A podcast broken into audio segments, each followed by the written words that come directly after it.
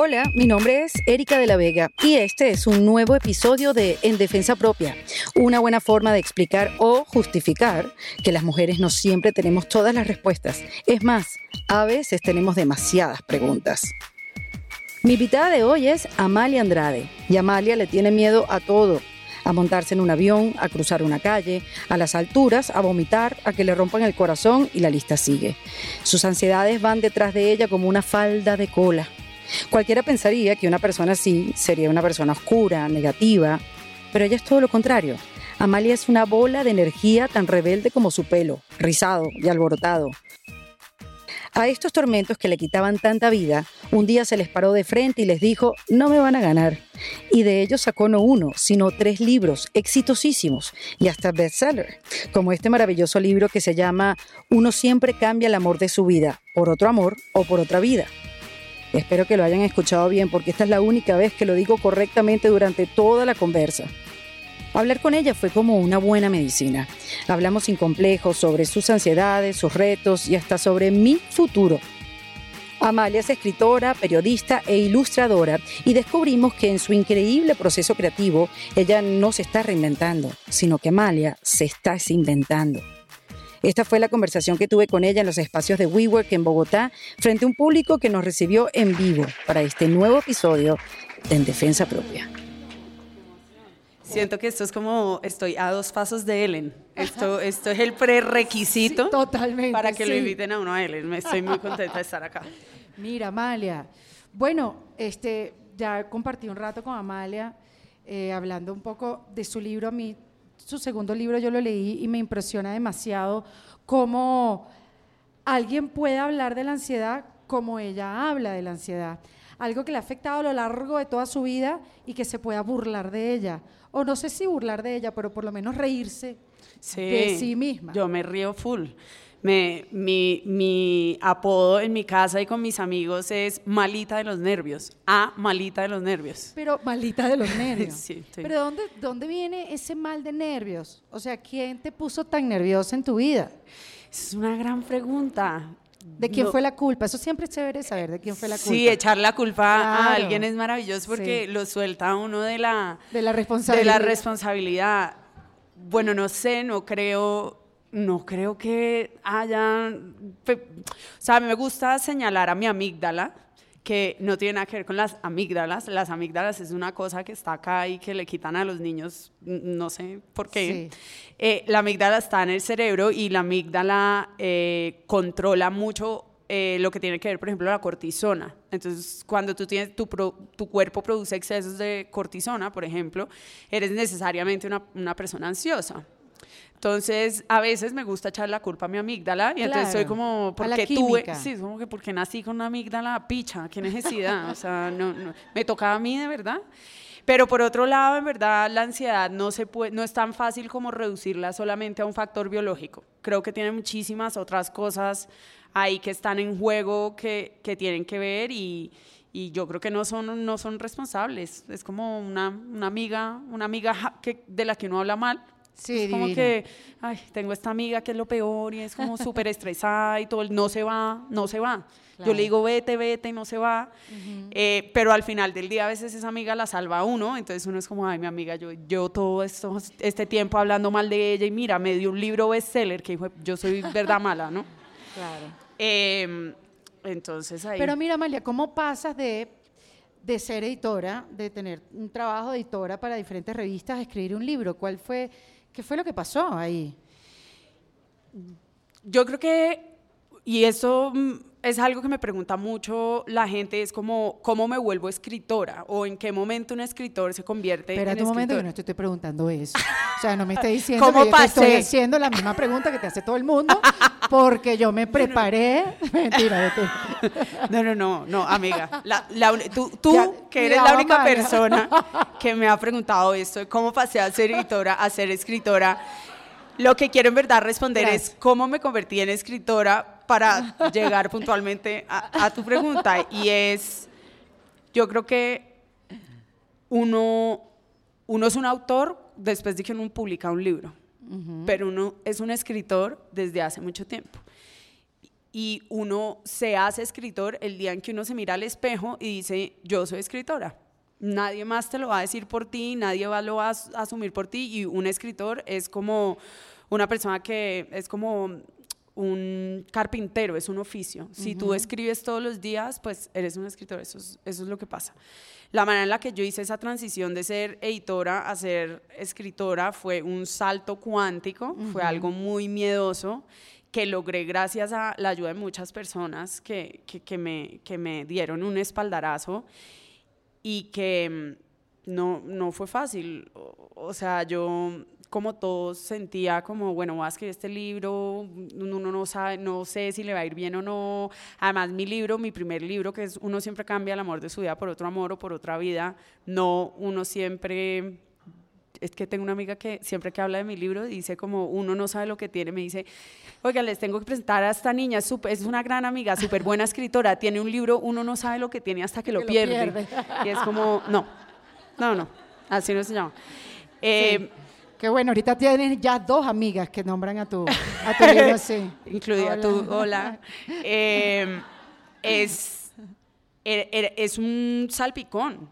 Pero ¿cómo Es un libro que yo vendí y que cuando lo vendí no, puedo, no pude creer que, que lo comprara una editorial como Planeta y que después no puedo creer que lo compre gente y después no pude creer que lo comprara más y más gente y entonces fue como, no sé, un salto cuántico ahí. Y en el momento que tú pensaste, quiero hacer un libro que hable de este tema. O sea, ¿cómo, ¿cómo llegaste a esa idea? Quiero hacer un libro que hable de esto. O sea, que fuiste acumulando historias, fuiste acumulando vivencias. Que, ¿Cómo fue ese, Sí, hay un reggaetonero que tiene una canción que me parece tan maravillosa que es como eh, maestría en el amor. No. Yo tengo un doctorado en desamor. Genio. Será ese? ¿Cómo dice ¿Quién, ¿Quién, dice eso? Ay, no sé. Eh, un doctorado de la...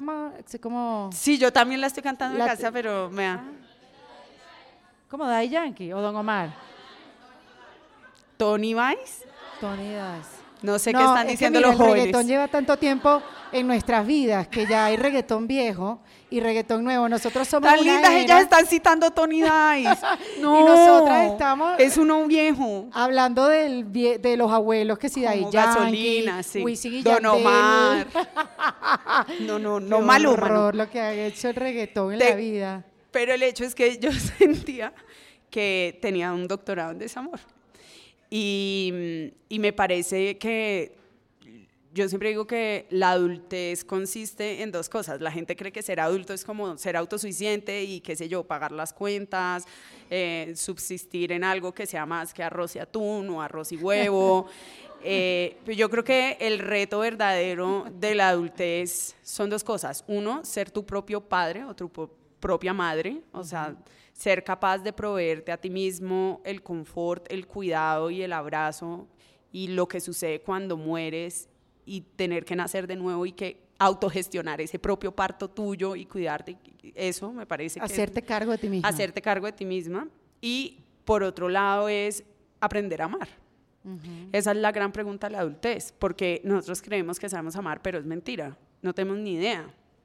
Entonces, obviamente, a mí como a cualquier otra persona, me obsesiona mucho el amor. Además, porque yo, a diferencia de las nuevas generaciones que crecen con los invisibles y unas películas lo más de lúdicas y benéficas para las saludes emocionales, crecí con Cinderela, La Bella Durmiente, Blancanieves, La Sirenita. O sea, siempre creíste como yo que los pajaritos te iban a ayudar a limpiar la casa. Yo les ponía, yo no que me iban a ayudar a limpiar la casa, pero yo iba al parque y veía pájaros y hacía así. Como, ¿por qué no se montan aquí? No está funcionando. no está funcionando, como, ¿qué pasa? Estoy haciendo igual que Aurora.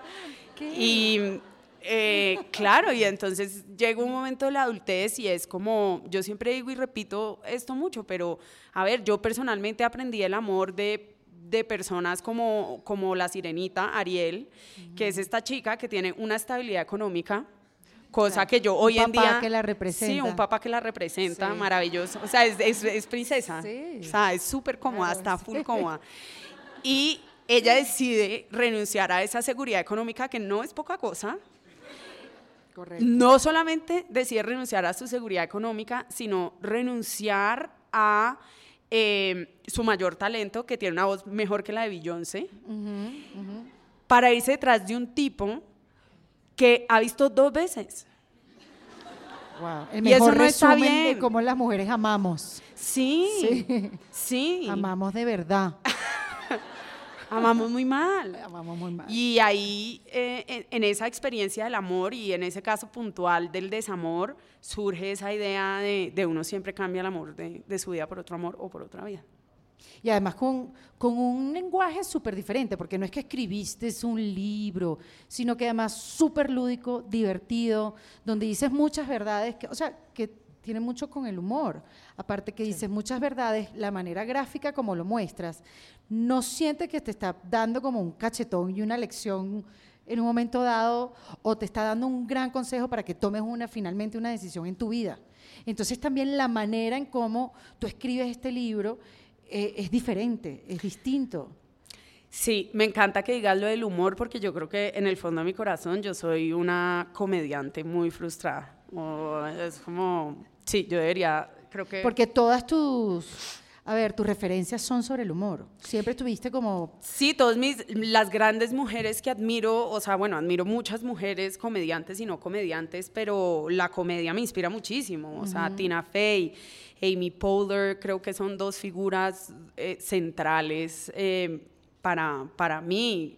Creo además que la comedia, por ejemplo, y, y hablando muy en serio, surge mucho en lugares de mucha crisis o en lugar de- de de, De dolor. dolor y de traumas. Y creo que para mí el humor ha sido una manera de, de sobrevivir a eso. Entonces yo creo que yo sí sano a través de la comedia. Para mí el mejor remedio para un corazón roto no lo escribí en el libro, pues porque tampoco les voy a regalar todo. O sea, Tienen que hacer su propia parte búsqueda. del libro, no les puedo dar todo. Exacto. Necesito plata para Sí. alimentar los gatos.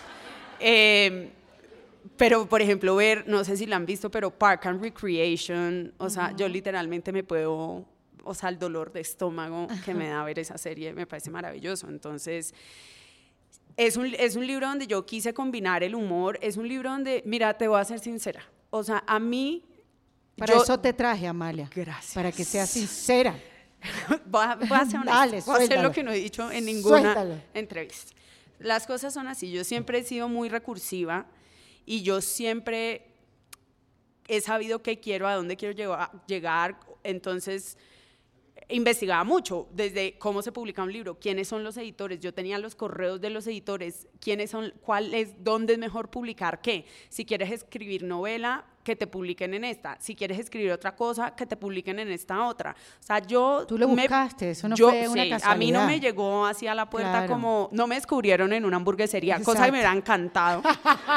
o sea, yo... En el centro comercial. Que O sea, yo siempre que iba a los centros comerciales es como nadie me descubre qué está pasando. O sea, hasta el sol de hoy no entiendo yo, yo por qué no estoy en Ellen.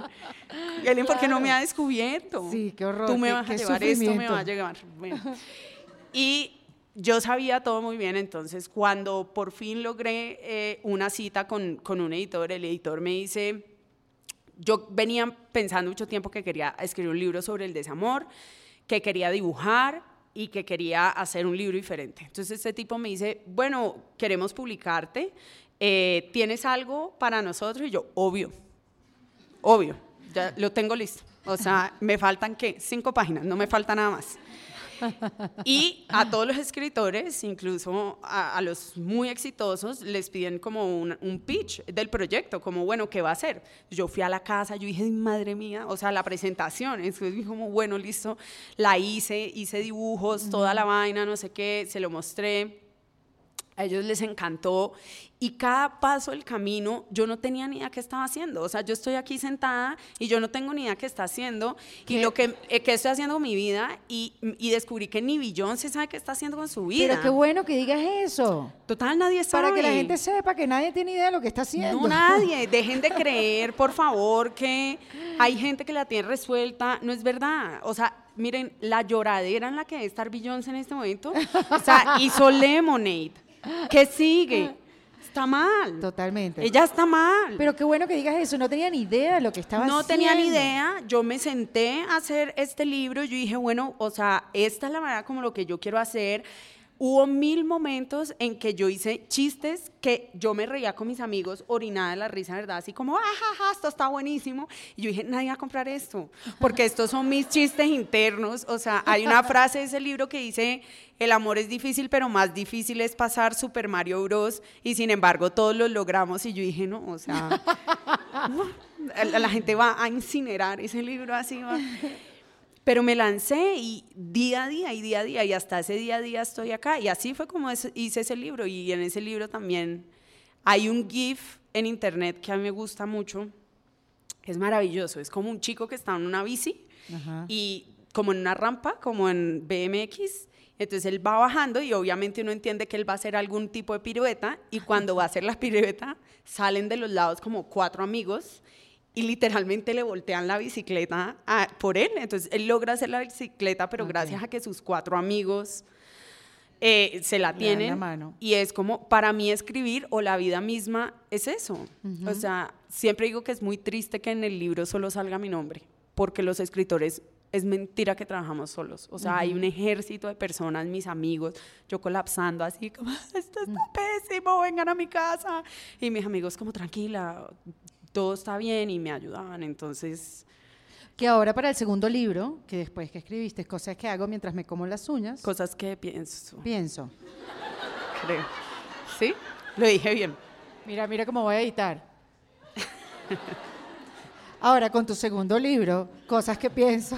Tranquilo. En las librerías igual, es maravilloso ir a las librerías porque es como, la gente nunca pide los libros, es como el libro de las uñas de la niña Mali- Amelia. Es como, Amelia. ellos, ellos están Sí, sí, entrenados. total. sí. Sí, porque hay algo, mucha gente te dice Amelia, ¿verdad? Lo odio a cada persona que me dice Amelia. Sí. Sí. Bueno. Les pierdo el respeto inmediatamente. Tú sabes que dicen que para el primer disco de cualquier cantante es súper fácil porque llevas toda tu vida escribiendo canciones. Y entonces te llega el contrato con la disquera y entonces tú lo que haces es agarrar tus 10 mejores canciones que has escrito desde que tenías 10 años hasta los 19, qué sé yo. Sí. Cuando la disquera te dice, vamos para el segundo, cuando lo tienes listo y tú estás, pero si ya, ya va, me quedé sin vivencias, me quedé sin experiencia, ya yo escribí todo, no, no me ha pasado nada en un año. Total. O sea, como yo escribo 10 canciones y siempre dicen los cantantes que el segundo disco es el más difícil. Eso pasa también con los libros porque Sí. me imagino que esta idea del desamor ya venía cocinándose. Sí, Todos 20, tus amigos te 28 ayudaron. años. Pero ¿cómo haces para vivir? Y, y- porque te tienes que enfocar, ok, voy a hablar de esto. ¿Cómo empiezo a acumular vivencias, experiencias, conversaciones, ideas para escribir un segundo libro tan rápido? Gran pregunta. Eh, no sé cómo lo hice. O sea, Me sudé. sudé. la Sudé, pasé muy mal. Porque me quedé tan mal cuando me dijiste, mucha gente me pregunta eso. Me quedé tan picada, yo dije, "Ja, déjame ver No, amiga, piensa". fue- no, esta, es- esta es la mejor entrevista en la que he estado en toda mi vida. No, de verdad, y sí. Eh, fue muy difícil, fue muy difícil cosas que piensas cuando te muerdes las uñas, pero surge de otro lugar, porque cosas que piensas era un libro que yo, que yo tenía que escribir. O sea, ¿Por qué? porque la pasé muy mal con la ansiedad, porque sufrí mucho con la ansiedad y porque cosas que piensas sí tienen muy de frente una intención y es ayudar al otro. Bueno, y o sea, es un libro ayudando a ti para... también. Sí, me ayudó a mí, claro que me ayudó a mí, pero era un libro, o sea, no sé si a todos los escritores les pasa, pero con cosas que piensas, yo sí me acuerdo muy puntualmente el día que yo dije, tengo que hacer un libro sobre ansiedad y lo quiero hacer así. O sea, nació. O sea, él tiene fecha de nacimiento como, ¡trin! se prendió el bombillo y ese fue un momento en el que yo pasé mucho tiempo en el, en el terreno abandonado y doloroso de mi ansiedad, donde yo, yo era víctima de, de- de autoestigma, digamos, de, de un- una, esta sensación de yo no puedo tener un problema psiquiátrico, yo no quiero, yo no voy a tomar me- medicamentos psiquiátricos, yo puedo, yo puedo, yo puedo, yo puedo. Entonces era no aceptar que yo podía, es como no es que sea ansiosa, es que soy un poquito nerviosa, no es que se me olviden las cosas, es que estoy un poquito muy estresada, siempre por la falta de información, porque no hay información. eh, hasta que llegué a un límite demasiado extremo, eh, llegué muy tarde, o sea, llegué muy tarde, al mismo tiempo llegué a tiempo porque creo que una semana más y hubiera sido yo en la clínica psiquiátrica así como, oh mamá. Qué barbaridad. Sí, eh, y después de comenzar el tratamiento, después de comenzar las medicinas, igual aún sintiéndome muy sola, hay una parte de ese libro que a mí me encanta, de cosas que piensas, que es cuando yo iba al psiquiatra, que yo digo que yo iba al psiquiatra y la, la, la recepcionista me trataba como si de verdad yo me estuviera muriendo. Era como, hola, ¿se siente bien? Y hoy no viene acompañada, viene solita. Y yo era como, mira amiga, tengo ansiedad, pero yo, yo no voy a morir, yo estoy bien. Lo de, viene solita y yo decía, pucha, así me veo por fuera. Ah, O sea, ¿qué le dijo mi psiquiatra a esta señora? O sea, los vidrios de aquí, de, de esta oficina, están sellados. O sea, yo estoy como en Suicidal Watch. Perdón por la gringuería, como en, Sí. en, en cuidado de que no me vaya a hacer daño a mí Hacer daño. misma. Ujú. Y yo dije, uy, fue madre. Y aún estando muy sola, recuerdo que encontré a alguien que compartió una ilustración que decía ansiedad. Y literalmente fue, es salir de un closet, ¿sabes? Es salir de un closet y es Y encontrar a otra persona y siendo esta persona una desconocida, le escribí, eh, vi esta ilustración, tú tienes ansiedad y me dijo sí. Y comenzó a contarme, sí, yo me tomo esto, a mí me ataque pánico esto, este es mi medicamento, no sé qué. Y tú no sabes yo cómo lloraba de alegría de decir, como, Dios mío, no estoy sola. ¿Y no te pasa que cuando hablas de eso, hoy en día que lo puedes hablar después del libro, que lo puedes hablar con mayor naturalidad? Y te puedes sentar en una mesa y, y compartir esos momentos de ansiedad, de un ataque de pánico, y no te das cuenta que muchos han tenido ese ataque de pánico, que como que todo el mundo está, ah, a mí también me pasó. A mí también, a mí también, yo también sentí nervios, yo tampoco me pude parar, yo tampoco me pude movilizar en un momento dado. O sea, como que hay una normalización, si eso se puede decir así, del tema.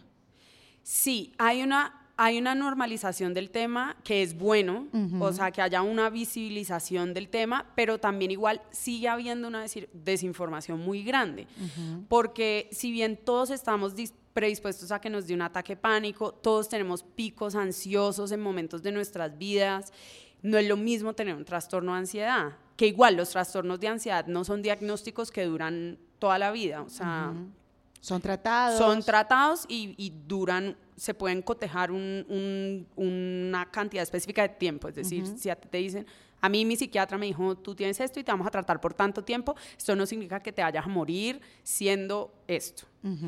Em, igual me parece importante que la gente sepa cuáles son las diferencias, qué es un ataque de ansiedad de verdad. Yo conocí una amiga que andaba con un, ¿cómo se llama el examen que le hacen a la gente cardíaco? Como un holter, halter. Ajá. ¿Holter? Una amiga que andaba con un holter y es que, ay, ay, no, es que siento que tengo un problema cardíaco. Es como, amiga, o sea, ¿cuánta plata te gastaste en ese holter?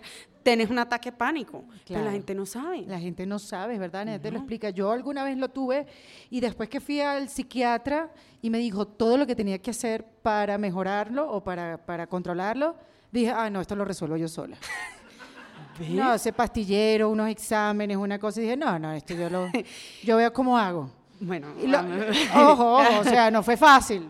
Claro. No fue fácil, pero nada que una bolsita de papel de esos de panadería. un no cauchito, a mí me gusta mucho el cau- eh, yo me pongo un cauchito acá o ahorita Pero- estaba haciendo el truco que es este. momento de- tétrico porque sientes que te estás muriendo y nadie te explica que es un momento de ansiedad súper puyúo que estás viviendo. Discúlpeme el, el puyúo, pero es como un momento de ansiedad concentrado. Lo que quiero es que nos cuentes es, o sea, para que aquellos no han sufrido ansiedad, yo creo que yo sí he sufrido ansiedad, pero súper controlada. ¿Hasta dónde te puede afectar la ansiedad? Tú que lo cuentas en tu libro, No. hasta cruzar una calle. O sea, No, momentos eh, del reducida. día a día. Yo no podía salir de mi casa.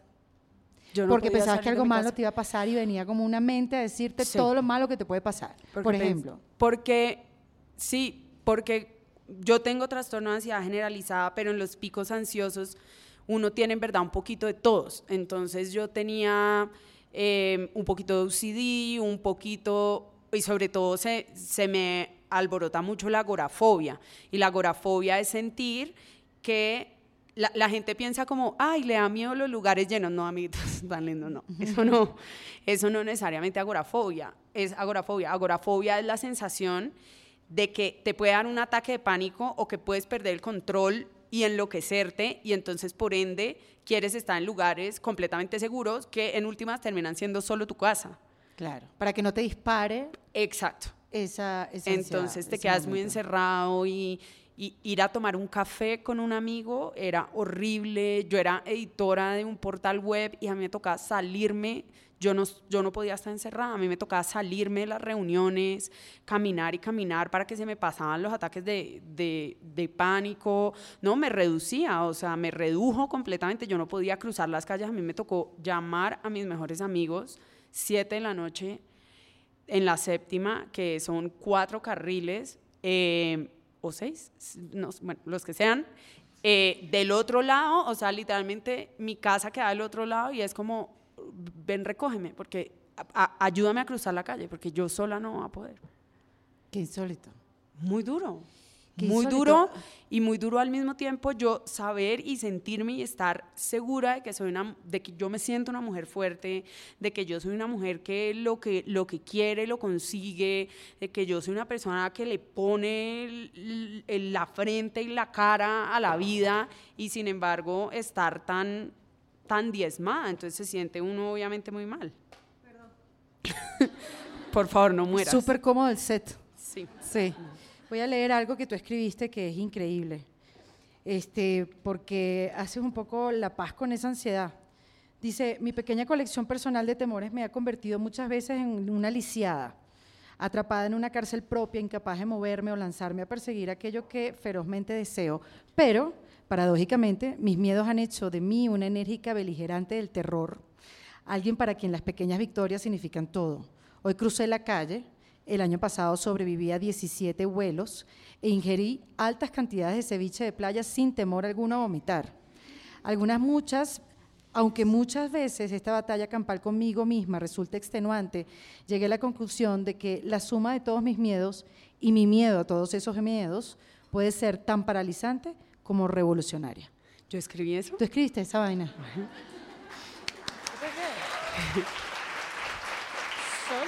Amiga, tengo talento. Y esto te lo digo porque de toda esta experiencia que viviste y que hoy en día, gracias a Dios, está controlada, buscaste ayuda, que al final yo creo que el mensaje principal que hay que dar es que si estás pasando por un momento así, ansiedad, depresión, todas estas cosas que uno siente en una soledad increíble y que te, te da pena compartirlo porque sientes que estás desentonando Total. en la vida de los demás, como que no quiero venirle con esta tristeza o no quiero venirle con, con esta locurita o de ansiedad a los demás porque les voy a echar a perder el momento. Que eso es bien pesado. Total. Uno pasa full, full penas por eso porque porque explicarle a la gente también es un hueso, como que hola, no sé cómo decirle, será que por favor podemos irnos como por otra calle que no tenga tanto carriles, porque lo que pasa es que cuando tiene más de cuatro carriles, entonces a mí por ahí no me gusta, pero si caminamos tres semáforos para allá, se achica la carrera, entonces ahí yo sí puedo cruzar, uno no le dice eso a la gente, uno solo está ahí como que sufriendo, como actúa normal, actúa normal, actúa normal, yo sí puedo, yo sí puedo, pero eso, eso que escribí y, y es verdad, es que si bien la ansiedad ha sido muy difícil, me ha, me ha incapacitado literalmente, como me ha, me ha dejado en cama, me ha, me ha hecho colapsar, me, me, ha traído malos momentos, eh, también me ha dado cosas increíbles. O sea... El éxito de tu libro. Eh, Primero escribiste un libro sobre eso.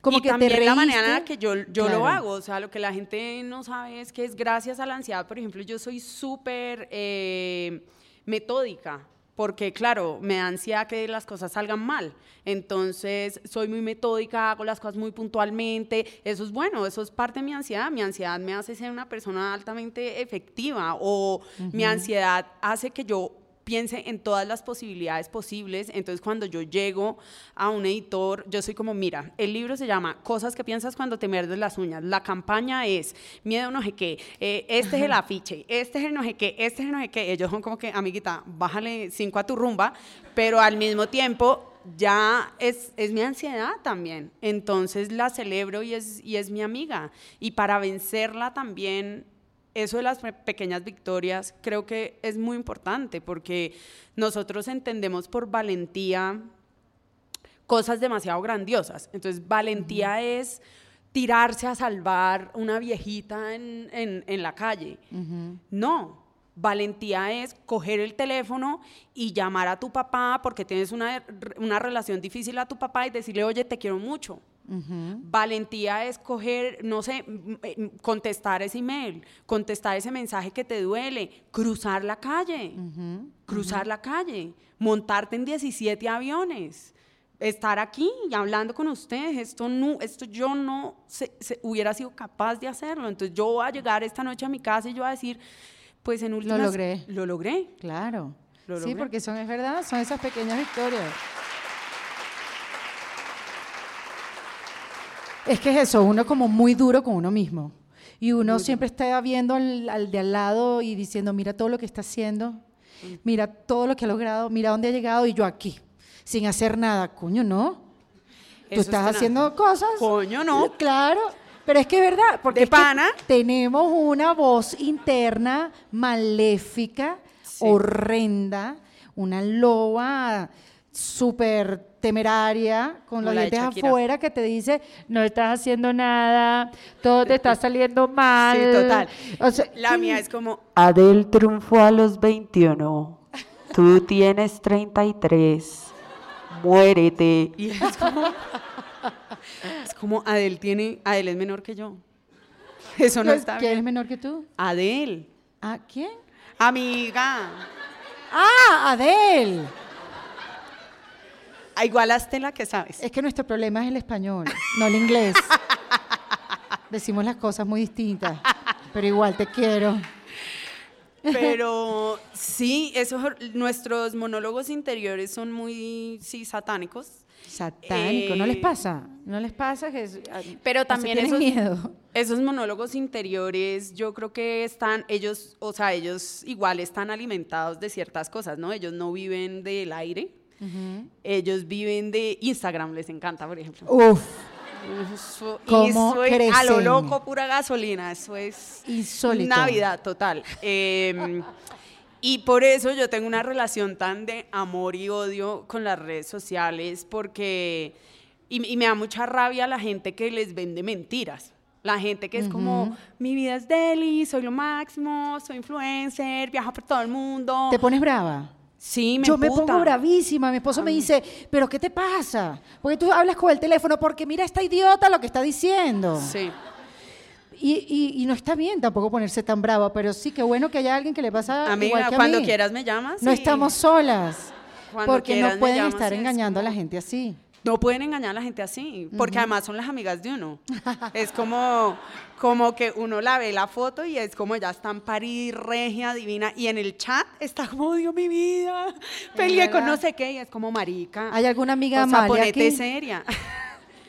No, ok, no levanten la mano, por favor. Mis amigas, no mis amigas sí están y no alzan la mano, lo mejor. Eso. No, no. Óyeme algo, pero el libro, no sé si leyeron el libro de cosas que pienso mientras me lo leyeron, ¿o no sé? Cosas que pienso. Cosas que pienso. Cosas ya yo que lo digo, pienso, güey. Ya yo lo digo como tu editora. Hay que decirlo todo entero, ojo, ¿para Dale, cosas que pienso. ¿Se lo leyeron? Tienen que leérselo porque... No, no, no.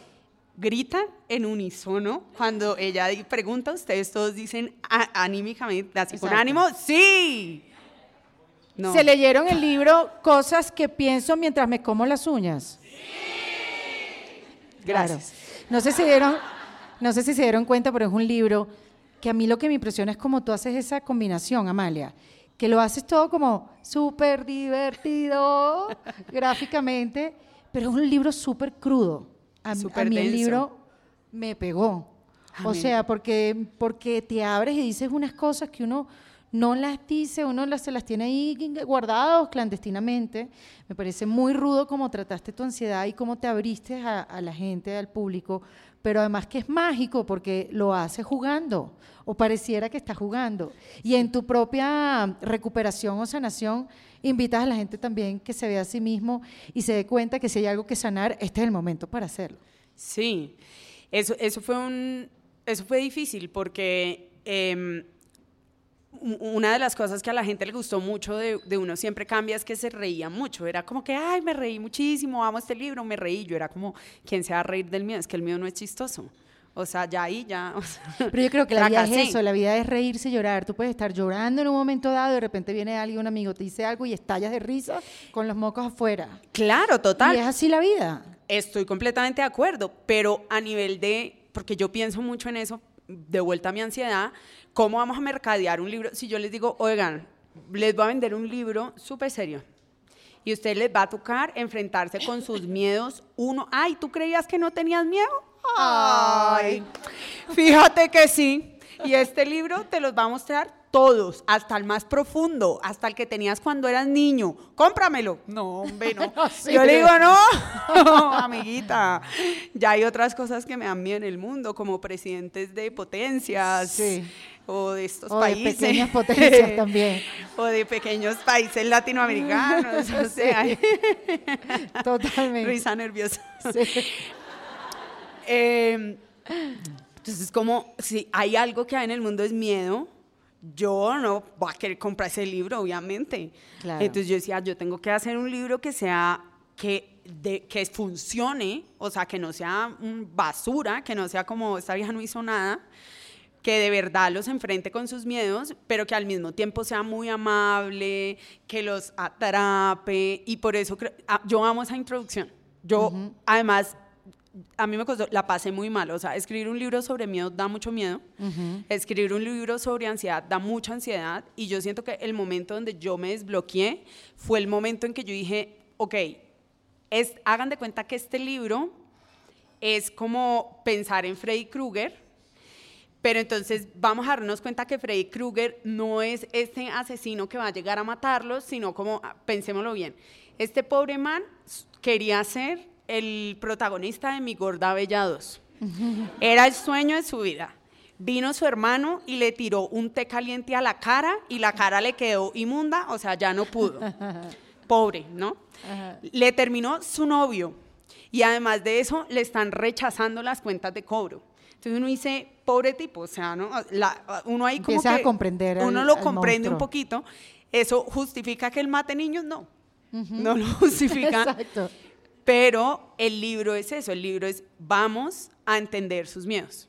Vamos a entender por qué le tienes miedo a esa araña, que igual en, en el libro está la escala Richter de los miedos y es como araña es nivel nada, Sí. aunque las arañas sean muy miedosas, da mucho más miedo quedarse solo, da mucho más miedo lanzarse a hacer lo que uno ama, da mucho más miedo tener un sueño y creer que uno no es lo suficientemente talentoso para alcanzar ese sueño, eso sí da miedo, eso sí son historias de terror. ¿Tú nos puedes explicar por qué te da miedo que aparezca la Virgen?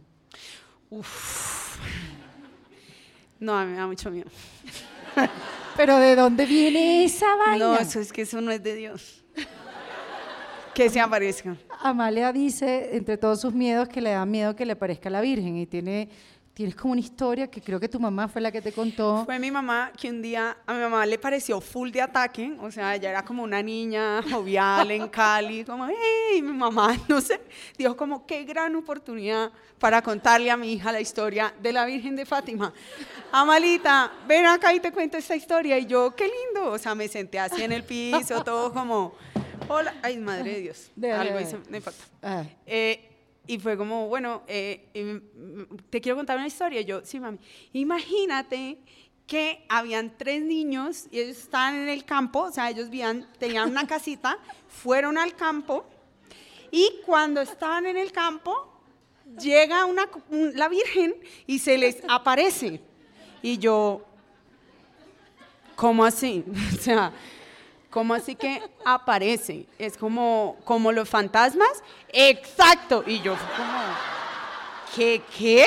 O sea, ¿aparece? Ya ahí, ahí ya fui como, no, eh, va de retro, yo no quiero, no me gustó esta historia. Y yo como, mamá, pero ¿por qué? No, porque eran súper buenos niños. Satanás, o sea, nunca, primero es como, vamos al campo, no va a pasar, porque ¿sabes qué pasa en el campo? Se aparecen las vírgenes, yo allá no quiero. Dos, ser buena niña no va a pasar, porque ¿sabes qué le pasa a los buenos niños? Se le aparecen las vírgenes. Y después llega y me dice mi mamá, y yo, pero además yo así, ¿verdad? Historia de miedo, de terror, y yo como, ¿qué más pasó? ¿Qué más? Es como, no, eh, no, no, no, tranquila, tranquila. Ella, o sea, ella vino y con su amor les dio una misión de vida y es como, ah, además, si quiero ser cantante, no puedo porque esta señora me va a dar misión de vida. No. Hasta luego, apague y vámonos. Qué Y yo, pero me daba pánico. Yo no cerraba la puerta del baño y yo, cuando tenía que hacer pipí, yo hacía pipí, yo decía, por favor, no te me aparezcas, por favor, no te me aparezcas, por favor, no te me aparezcas. O sea, apagaban la risa. luz y yo era, por favor, no te me aparezcas, por favor, no te me aparezcas. ¿Y ese miedo se mantiene? Pues no, porque creo que ya he hecho cosas las que la Que Virgen no va a pasar. No, sí, la Virgen. Pero estás ayudando- Soy gay, según la iglesia, la, la Virgen Pero estás no ayudando a mucha gente con sus miedos. Puede ser es una... Sí. Igual no, no, No, no, quiero. no, No. Este, bueno, lo cierto es que Amalia ya estos dos libros los editó en inglés. Ha viajado no sé cuántas veces a Nueva York. Sus libros se venden ahora internacionalmente, everywhere, ¿se pueden creer? ¿Tú te lo Bueno, pensaste? ¿Te lo pensaste? Que eso podía pasar. Sí, y no. Hay una, cuando yo era chiquita, hay, hay una frase de Shakira a quien amo. No sé Shakira porque no me copia. Llevo como una vida entera buscándola y nada que ver. Eh, hay una frase que dijo Shakira como al- en la mitad de su carrera y es que alguien le preguntó que si se, le sorprendía su éxito y ella dijo no. Y me- a mí me choqueó mucho eso porque creo que a las mujeres nos han enseñado a pedir mucho perdón por nuestro éxito y a no responder. Nosotros nos incomodamos mucho cuando nos dicen como, oye, felicitaciones, estás muy guapa. Y no es como, ay, no, nada que ver, estoy horrible, mírame el pelo, qué Exacto, horror. Sí, sí, sí. O como verdad. que, oye, felicitaciones, te, ya, te está yendo súper bien. Y es como, no, pues X, no, normal. O sea, no, no, tampoco tanto, de verdad, no. no. Y es como, pues, ¿sabes qué? No me sorprende tanto mi éxito porque trabajo súper duro. Y lo quise y lo visualicé, como enseña mi astral. Em, hice mi vision board. Em, entonces, entonces, no tanto. Eh, Soy súper trabajadora, siempre estoy pensando. Entonces, por un lado, sí no me imaginé la dimensión, pero por otro lado también, también como que estaba ahí y, y- y lo agradezco y, y- y le sigo trabajando a ese sueño. Entonces, Y ahora sacó un tercer libro, porque Amalia es una caja de sorpresas. ¿Te gusta esa frase? me encanta. Ah, sí, casi que nunca me la han muero, dicho. pónganlo abajo. Esa sí la ha dicho todo el mundo, me puedes dar hasta por- Jamás me sí, han dicho así. caja de sorpresas. ¿No? No. Bueno, fíjate Mi tú. mamá, como cuando la Amalia embarraba. Le gusta la astrología, sabe de astrología muchísimo, este, le encanta el tarot y tiene un tercer libro, que ese sí, si no dije los dos anteriores bien, este, pero que ni me maten, voy a poder decirlo, así que Amalia, te invito a que tú lo digas. Se llama Tarot Mágico Místico de Estrellas Pop. Coño, mágico místico, ¿quién puede decir eso? Mi No. superpoder es inventar títulos que la gente no se memorice. Exacto. es mi talento. Exacto. Muy bien, Amalia. ¿Y este libro lo lanzaste hace cuánto? ¿Es un, es un libro, son unas cartas? Mira, es un kit, Ajá, es un kit. es un kit y viene con este maravilloso libro eh, que eh, explica absolutamente todo acerca del tarot. Eh, que además, claro, la gente cuando saqué el tarot dijo se fritó. Ahora sí se enloqueció porque, porque hace un libro del desamor y después hace un libro de ansiedad y ahora saca un tarot como que no lo, no lo veían venir. Pero te traté de proteger con lo de la caja de sorpresas. Sí. Pero no sirvió. funcionó. Pero en verdad es que siento que yo hago unas investigaciones muy profundas para igual darles herramientas a ustedes, o sea, entre chiste y chiste los libros sí funcionan. Y yo hablo con, mucho, con muchos especialistas, psiquiatras, médicos, literatos, filósofos, poetas, para poder hacer cosas robustas. Y siempre trato de darles, de hacer libros abiertos donde sea más un diálogo entre los lectores y yo y que podamos... entonces hay partes donde les digo, acá no sé qué hacer o acá es útil hacer esto, acá es útil hacer otra cosa. Y la verdad es que el tarot es una herramienta súper poderosa para la autosanación el tarot sí sirve como un medio predictivo. Yo no creo en él así o este no es el uso, aunque le pueden dar cualquier uso. Mi uso favorito es que, es que cómprenlo y, y monten su propia microempresa. Y si tienen un marido que no las quiere, entonces lárguense y monten la microempresa de tarot. Claro. esto es para ustedes, para que se hagan ricas. Claro. Sí. Porque además tú hiciste las cartas, tú estás dándole. Está todo, sí. Acá está. Las cartas todas están ilustradas por mí y están basadas en estrellas pop. Entonces, el mundo, por ejemplo, es Meryl Streep. Y eh, el libro les explica todo: de, de dónde nació el tarot, por qué no es brujería, para qué sirve, cómo usarlo, qué significa cada carta, todo. Y lo sabes leer. Amiga, obvio. es, mi, es mi secreto. ¿También tu mamá? No, en mi casa iba una señora que leía las cartas en Cali. Esto es súper de Cali.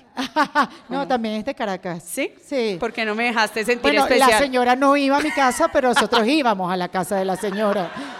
O sea.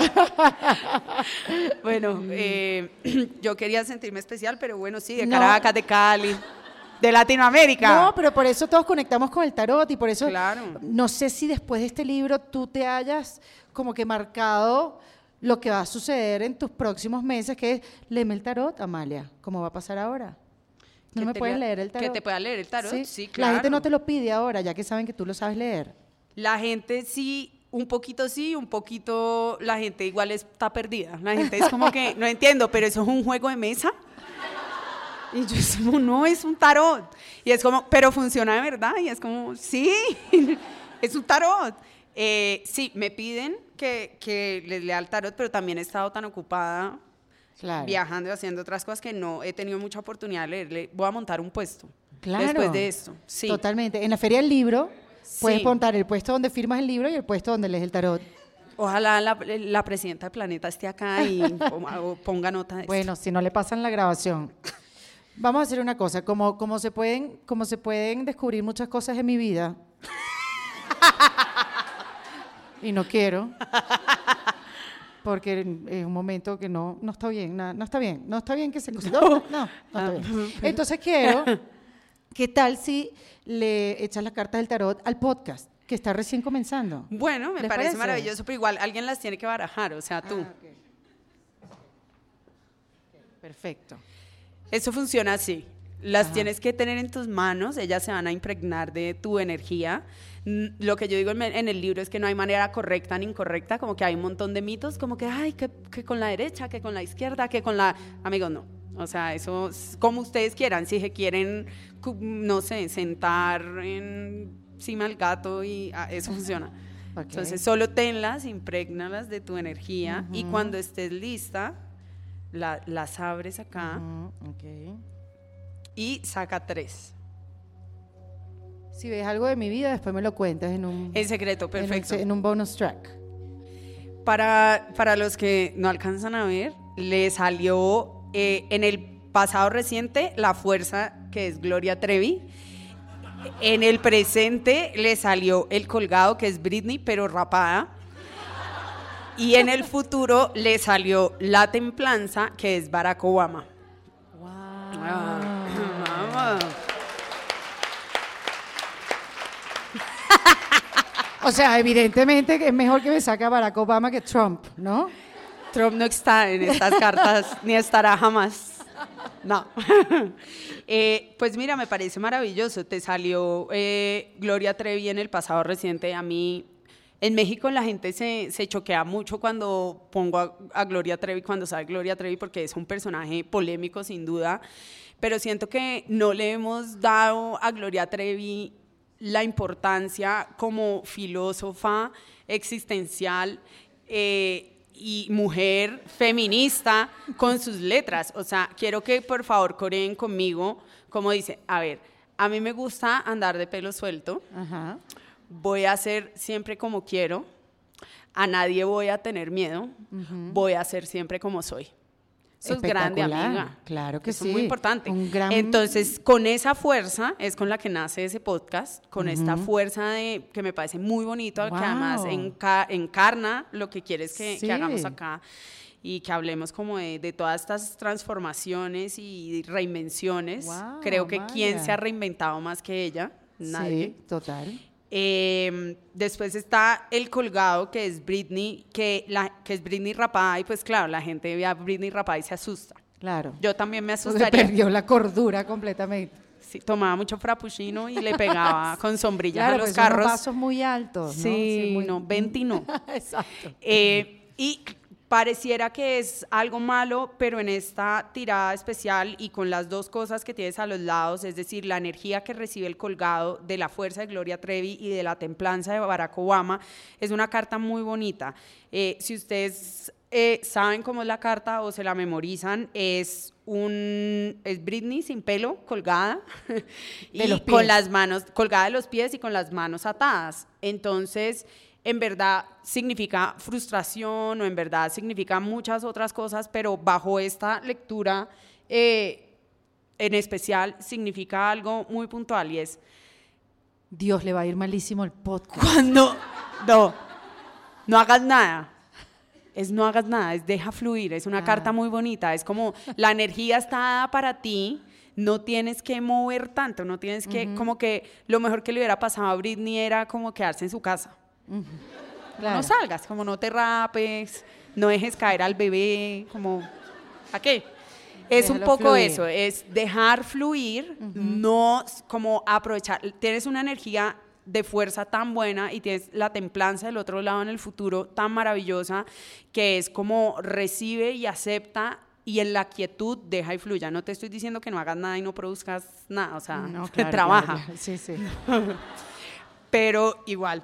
Y en el futuro eh, tienes la templanza de, de Obama, que es una carta maravillosa, es una carta que habla sobre carisma, que creo que eh, Obama es un hombre exageradamente carismático. A mí no me gustan los hombres y me gusta Obama. Eh, siento que es un hombre muy carismático, pero siento que al mismo tiempo es un hombre muy diplomático. Entonces, lo que yo siento que en el futuro tienes eh, poder, o sea, que va- le va a llegar a muchas personas esto, va a tener un impacto positivo sobre todo. Y creo que vas a, o sea, si con templanza sigues eh, trabajando, vas a cosechar cosas maravillosas. Qué lindo. Sí, está muy Qué lindo. bonito, me encantó. Gracias, Amalia. Con mucho gusto, amiga. Gracias. Después te cuento lo, lo que vi de tu vida. Qué belleza, no, sí, después hablamos, después hablamos. Pero fíjate que cuando, para redondear un poco, cuando estaba yo leyendo tu libro que me impactó tanto, cosas que pienso mientras me como las uñas, No.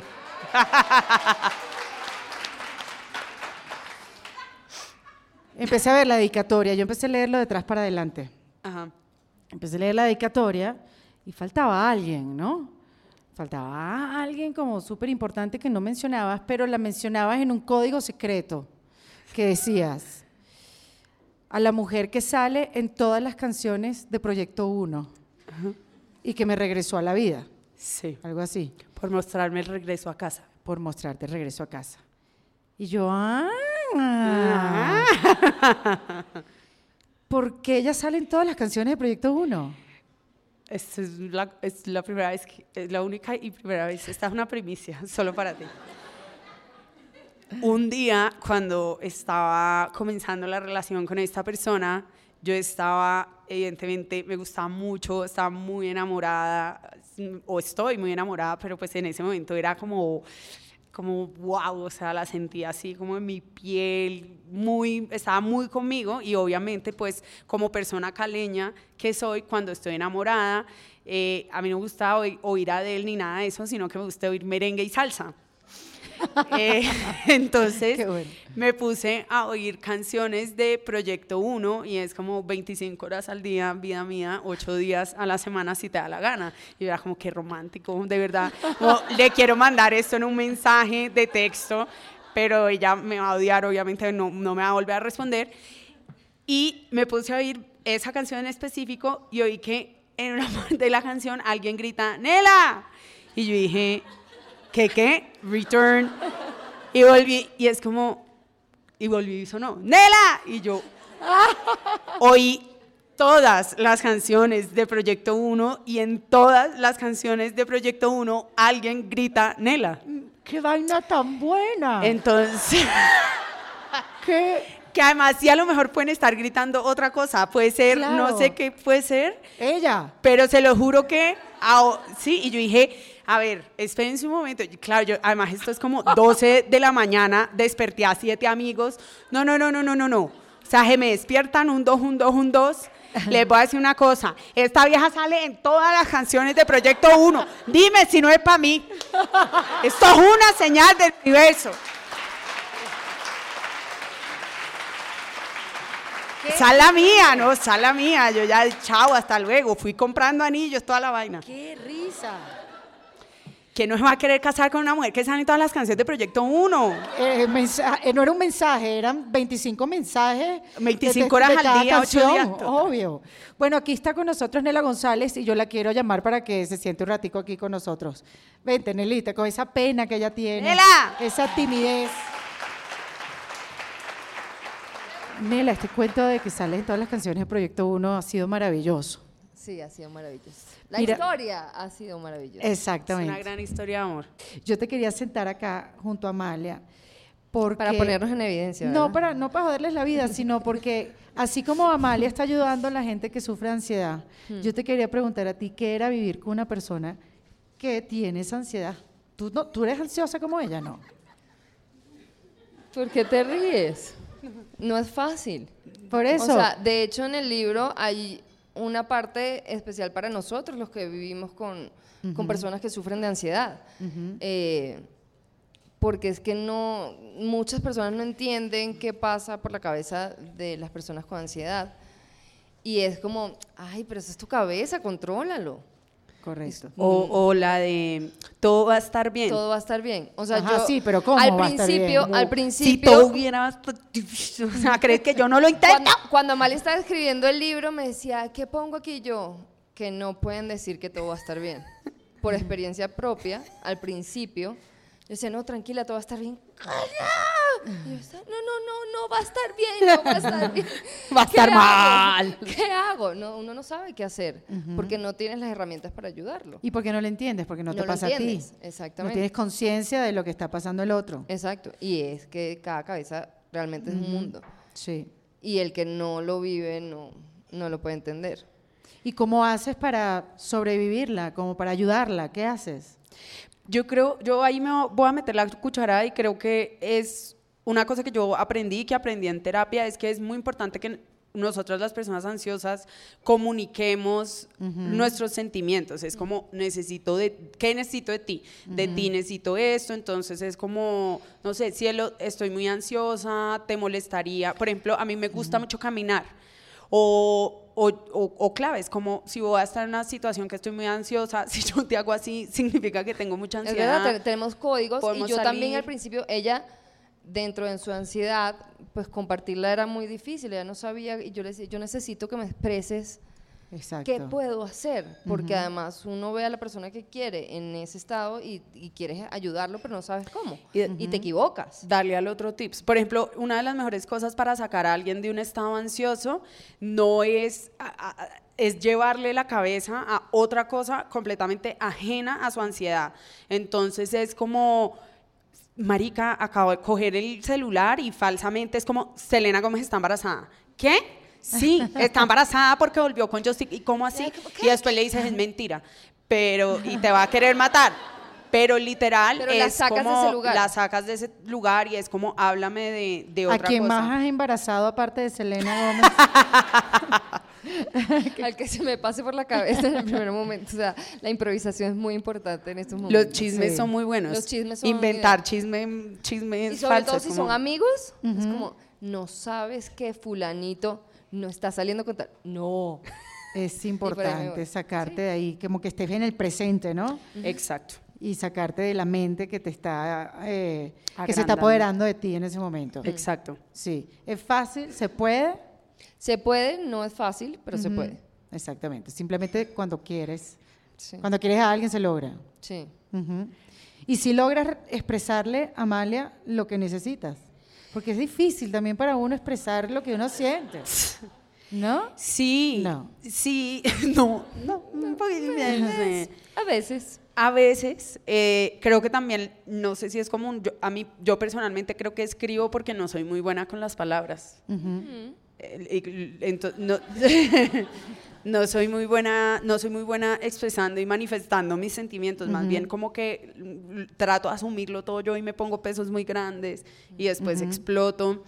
Eh, pero yo siento que, que sí, que sí tratamos de, de- de tener un diálogo que, que eh, me entiende, que es honesto, que es chévere y que tampoco es como un elefante blanco, no es como un peso en la relación, No. creo yo, es como ella tiene sus locuritas, yo tengo mis locuritas, nos reímos cada Yo soy una. maniática del orden, ella es ansiosa, entonces... Ella es melacondo, yo soy malita de los nervios, todo el día igual nos reímos de nuestras propia- propias Sí. locuras, como que ella anda ordenando allí exageradamente y yo desde el cuarto me reí y le digo, vieja loca, deja de organizar, eh, Bueno, eh, lo con cariño, ¿no?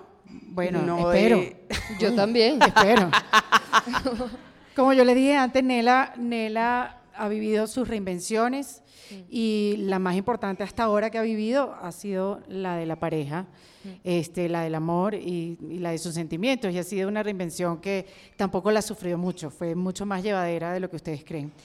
Pero te quiero preguntar a ti, porque a todas mis invitadas les pregunto que me des tres tips para, reinven- para reinventarse en paz. El punto es el siguiente, ¿tú sientes, Amalia, que te has reinventado? Eh, Porque lo que siento es que te has inventado. J-Lo me está sacando los nervios, J-Lo se va a No, no, lo que yo siento es que tú te has inventado. No, a ver, lo de la reinvención sí me parece muy importante. Creo que sí me- nos reinventamos todos los días porque, porque me parece a mí, y creo que con esto conecto con eso que hablamos de Instagram y es, a veces nos aferramos tanto a la identidad, y yo lo entiendo, a que soy una escritora que dibuja, o soy Amalia Andrade, o soy la novia de Mariana González, o todas estas cosas, y eso nos permite habitar, nos da unos límites en los cuales habitar el planeta.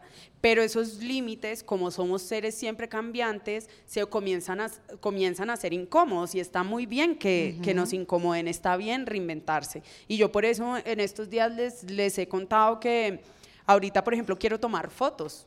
Y, y si el día de mañana quiero sacar un libro de fotos, pues lo sacaré y me reinventaré profesionalmente y, y como persona. Todos los días me estoy reinventando y creo que los, los tips, los tres tips que le daría a alguien para la, reinver- la reinvención sería, el primero, nunca dejar de ser curioso, nunca dejar de hacerse preguntas sobre uno mismo, sobre quién soy, qué no soy, qué quiero, qué no quiero, para qué lo quiero. Eh, dos, es precisamente eso, no preguntarse tanto por qué me pasa eso, sino para qué me pasa esto. Esa es una súper pregunta. Creo que cuando volteamos todas las situaciones de por qué sucede esto a para qué sucede esto, inmediatamente hay una reinvención de uno mismo. Y el tercero sería oír mucho Beyoncé.